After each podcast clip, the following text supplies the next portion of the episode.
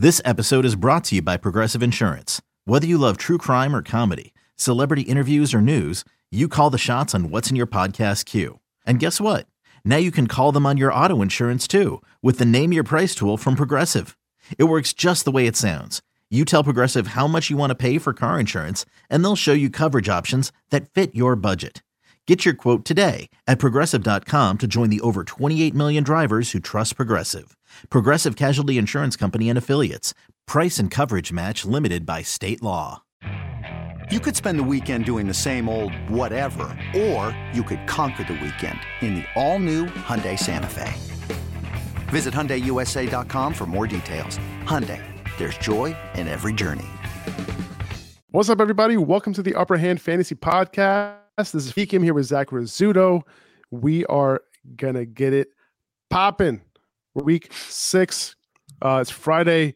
What a what a weird game last night, dude. What Mm. a weird game. Just want to say we're gonna go over our wide receiver rankings. We're gonna go over over our tight end rankings. We're gonna go over Thursday night football. That's what we're doing on this episode. All right, take it away, Yeah. Zach. You thought it couldn't get worse than last week between the Colts and the Broncos. Well, it, it just did. You know, granted, it was a, there was a touchdown scored.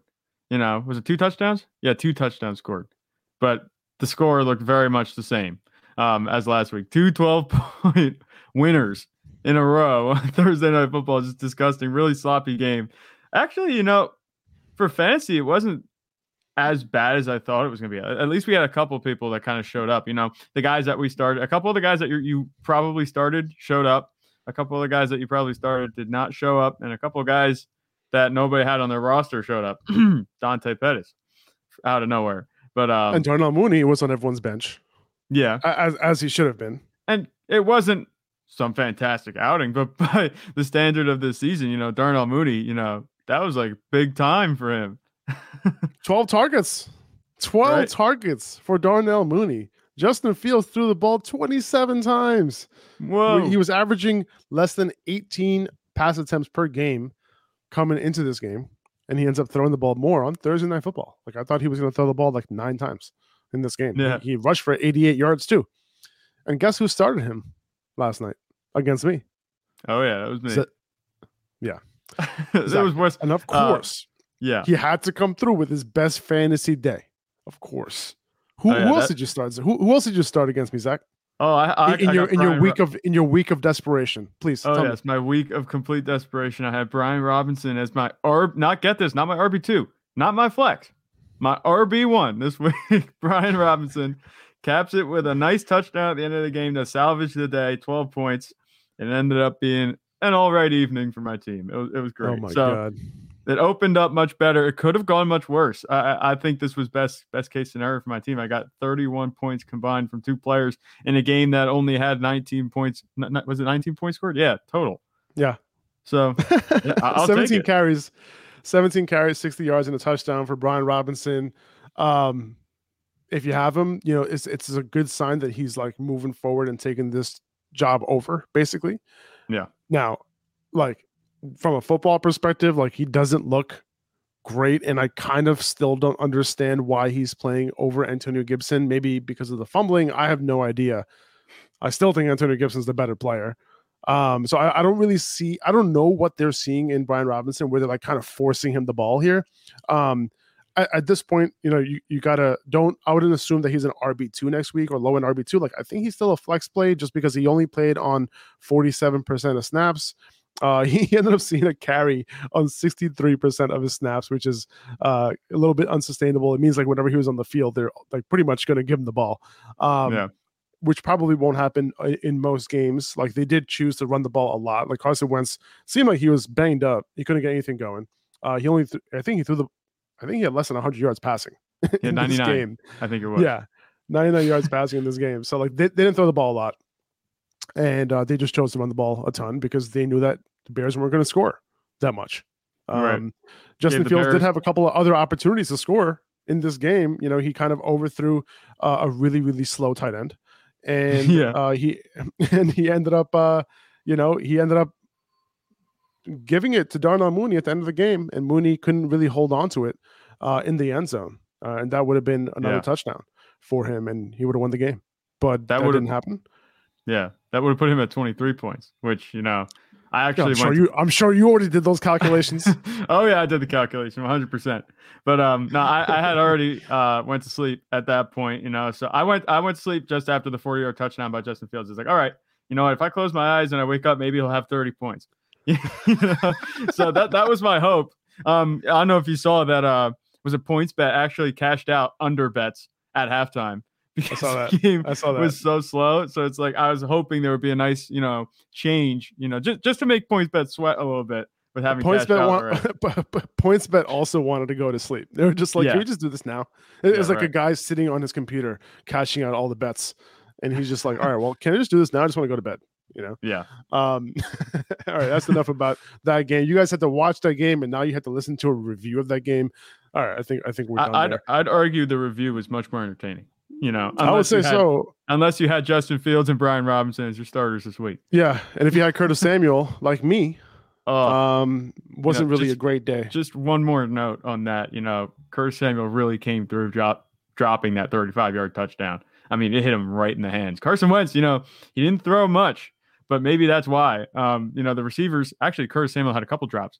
Uh, he had at least two that I saw, um, both in the first half. Both would have been nice gains. Uh, really bailed me out so far to give me a shot this week. I mean, I'm still, I had a decent night anyway, and I'm still, what, favored to lose the game. Um, so that's never good. But, you know, Curtis Samuel, you know, he got the targets. He just didn't do anything with them. It's unfortunate, and it's also unfortunate that Terry McLaurin couldn't come through as well. And, but that's what we've been seeing all season long. Yeah. Another day is here, and you're ready for it. What to wear? Check. Breakfast, lunch, and dinner? Check. Planning for what's next and how to save for it? That's where Bank of America can help. For your financial to-dos, Bank of America has experts ready to help get you closer to your goals. Get started at one of our local financial centers or 24-7 in our mobile banking app. Find a location near you at bankofamerica.com slash talk to us. What would you like the power to do? Mobile banking requires downloading the app and is only available for select devices. Message and data rates may apply. Bank of America and a member FDIC. All right. Well, let's get into some news. Uh, Teddy Bridgewater, he's still in the concussion protocol. I, I imagine there's a chance he can play, but it doesn't seem super positive right now. Um, you know, I'm still playing Tyreek Hill. I'm still playing Jaylen Waddle. You know, hoping that they can have some production, but like it's going to be hard for me to put those guys on my bench despite the quarterback issues that they're having. If it's Teddy Bridgewater, like I'm, I'm happy. Um, but if it's not, you know, if it's what who is it, Skylar Thompson? Skylar Thompson. Yeah. Um, yeah, he- that tells he you was- he all, was- all, you, all you need to know. He was lighting it up a little bit in the preseason. You know, they they were playing. He actually didn't look that bad, but granted, that was against you know preseason defenses and that. Um, he didn't look very good last week against the Jets defense. I, I I don't envision that getting any better.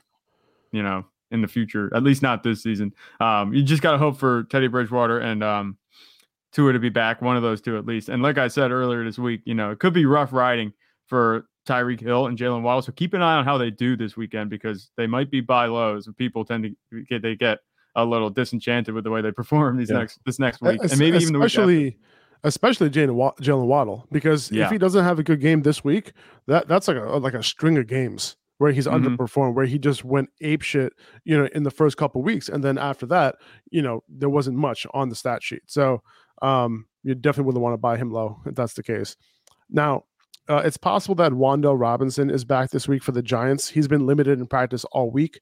So if he's available on your waiver wire and you could use some wide receiver help, I would add him. Like he's a prospective ad. I wouldn't necessarily play him um, because you want to see what that snap count looks like and whether he'll re-aggravate whatever injury he had. Um, you know, he's all the Giants have at this point, you know, and he's a second round pick. They had big plans for him coming into the year, but he ended up having that injury that hasn't allowed him to play at all. Um, so with the Giants having no receivers, he can come right in and get a bunch of targets. So somebody that you could potentially add on, you know, on waivers before Sunday.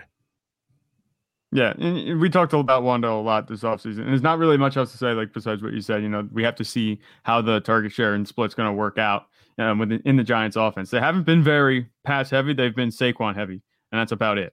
You know, you don't really want to be starting many uh, Giants receivers, especially now. You know, Sterling Shepard was the guy. You know, to start if you're going to start anybody, it was him. He was the target share guy getting it, but um, he's down and out for the season. So at this point, you know, I see David still sitting on a bunch of waiver wires, thinking, oh, maybe I'll pick him up. I was actually thinking about taking him this week because my bench has a couple openings and I just can't bring myself to do it. They don't throw it enough. And Daniel Jones, I don't trust him as a passer to produce too many fantasy relevant finishes um, for pass catchers there.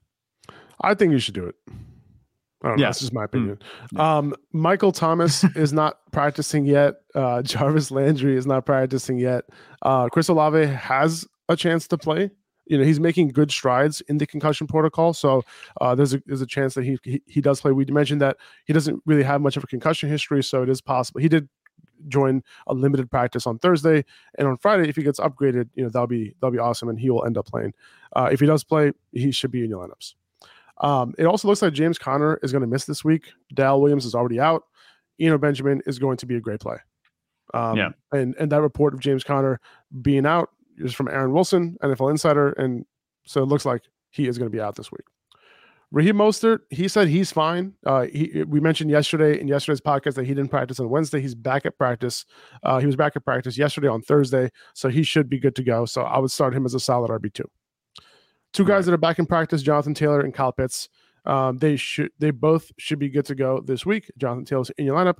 Kyle Pitts is, it's up to you. It's up to you what you, what you want to do with Kyle Pitts. He could be in your lineup or not. Doesn't matter. Same points.